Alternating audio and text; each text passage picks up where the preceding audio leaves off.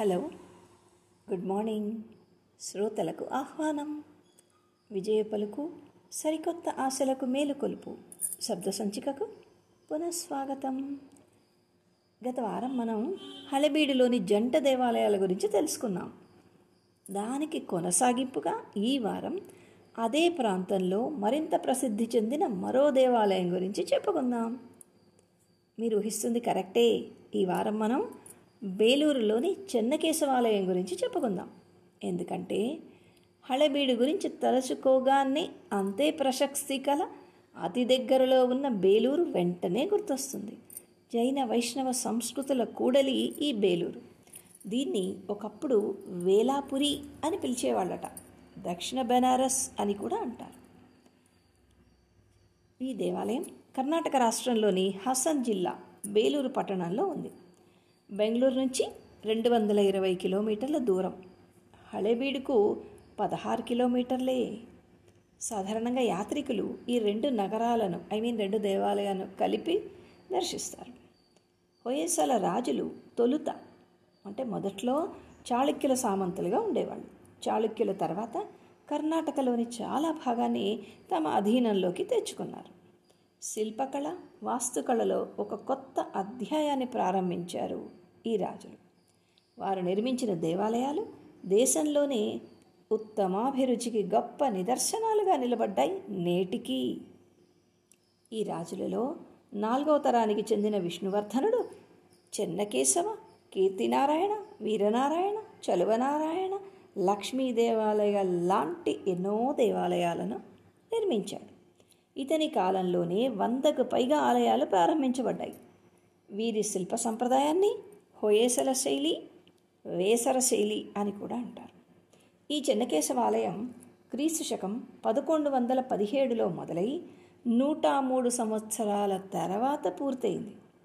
ఈ స్వామిని విజయనారాయణ స్వామి అని దేవాలయాన్ని విజయనారాయణ దేవాలయమని అంటారు.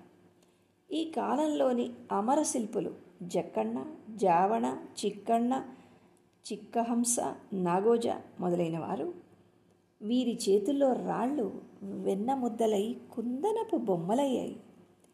దేవాలయ ముఖద్వారం పైన ఎత్తైన గోపురం ఉంది.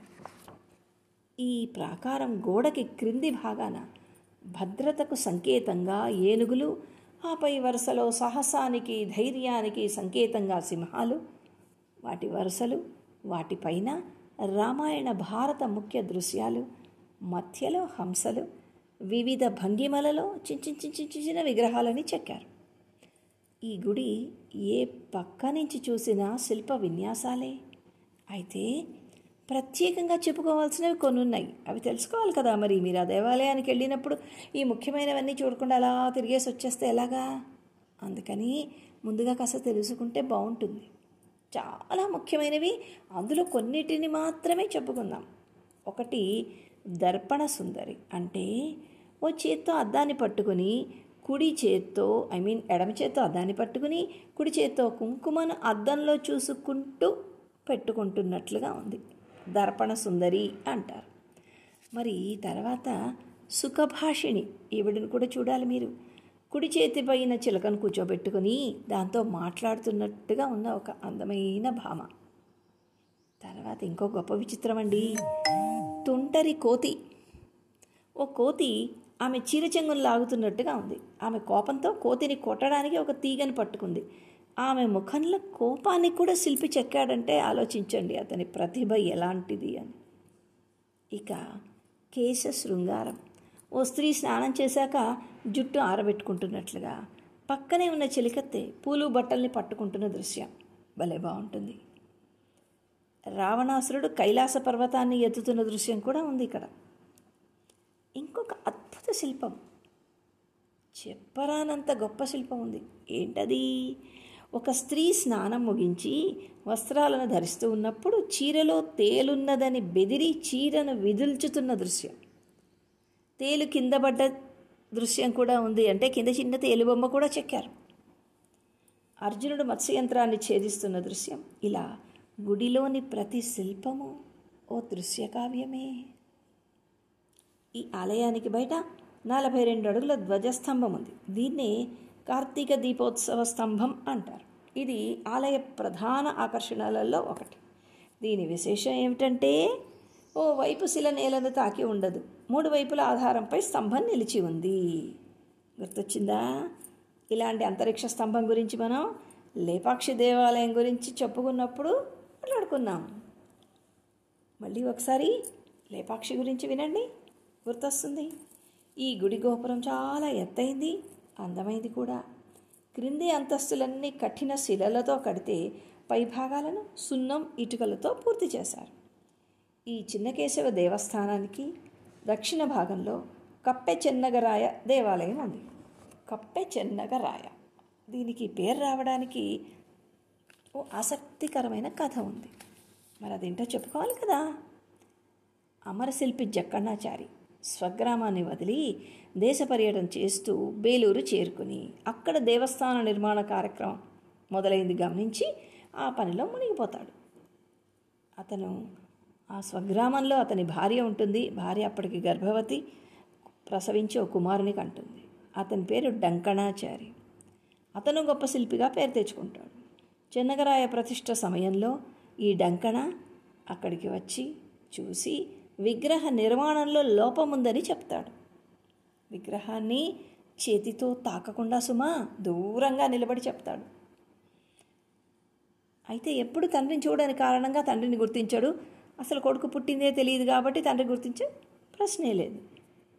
అప్పుడు చక్కనాచారికి చాలా కోపం వస్తుంది. ఎన్ని సంవత్సరాల నుంచి శిల్ప విద్యలో ప్రావీణ్యుడినైనాను నా పనిలో నువ్వు లోపం ఎత్తుతావా అని దాని యొక్క సవాలుగా తీసుకొని విగ్రహంలో కనుక లోపం ఉంటే చెక్కినటువంటి ఈ కుడి చేతిని నరికేసుకుంటానని శపథం చేస్తాడు.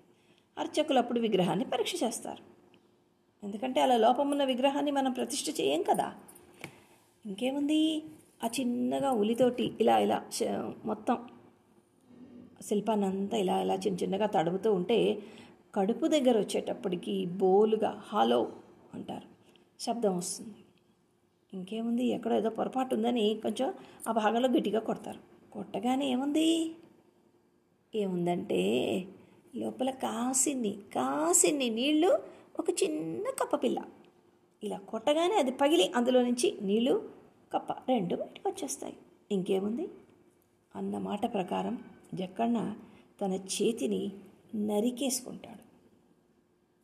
తన విద్యలో లోపాన్ని పసిగట్టింది తన కొడుకేనని తెలిసి చాలా సంతోషపడతాడు. భార్యను వాళ్ళని చూడాలని స్వగ్రామానికి బయలుదేరతాడు. ఒక చేత్తో తండ్రి రెండు చేతులతో కొడుకు ఇక్కడ ఇక్కడికి వచ్చి చెన్నకేశవ స్వామి విగ్రహాన్ని చెక్కుతారు. దేవాలయాన్ని అలాగే పూర్తి చేస్తారు. మూడు చేతులతో అనుకోండి. ఆలయ నిర్మాణం పూర్తవగానే కుడి చేయి యథాప్రకారంగా వచ్చేసిందని మనకు స్థల పురాణం చెప్తోంది. అందుకే బేలూరులోని దేవాలయానికి కప్పె చెన్నగరాయ గుడి అనే పేరు వచ్చిందట. వెనకటి తరం వాళ్ళకైతే గుర్తొస్తుంటుంది. ఈ కథ అరవయో దశకంలో శ్రీ అక్కినేని నాగేశ్వరరావు గారు శ్రీమతి బి. సరోజాదేవులతో అమరశిల్పి జక్కన్న అనే సినిమా తెలుగులో వచ్చింది. చాలా ప్రజాదరణ పొందింది. ఈ గుడి గురించి ఇంకా చెప్పుకోవాలంటే బోల్డ్ ఉన్నాయి. అన్నీ నేను చెప్పేస్తే ఎలాగా? మీరు వెళ్ళి చూడాలి కదా మరి. సూది మొనంత భూమిని కూడా పాండవులకి ఇవ్వనని ఎప్పుడు దుర్యోధనుడు అన్నాడో. కానీ ఇక్కడి శిల్పులు మాత్రం సూది మనంత ఖళిని వదలకుండా దేవాలయ నిర్మాణానికి తమ అపురూప కళా నైపుణ్యంతో హారతులు ఇచ్చారు చూడాల్సిందే కదా మరి. కదా? తప్పకుండా చూడాలి. చూస్తే మళ్ళీ చూడాలి. చూడకపోతే మరింత వేగంగా వెళ్ళి చూడాలి. ఒప్పుకుంటారా? చూసి వెళ్ళి వచ్చి నేను చెప్పింది సరైందేనా కాదా అనేది తెలియచేయండి. ఇదండి బేలూరు శిల్ప ప్రపంచం. వచ్చేవారం మరో అద్భుత దేవాలయ వివరాలతో మళ్ళీ కలుద్దాం. అంతవరకు సెలవా మరి? ఆగండి ఆగండి. త్వరలో మరో కొత్త శీర్షిక మొదలవుతోంది. అందుకని ఇప్పటి వరకు అడుగడుగన గుడి ఉంది అనే శీర్షికతో వచ్చినటువంటి అన్నింటినీ మరోసారి గబగబా వినేసేయండి.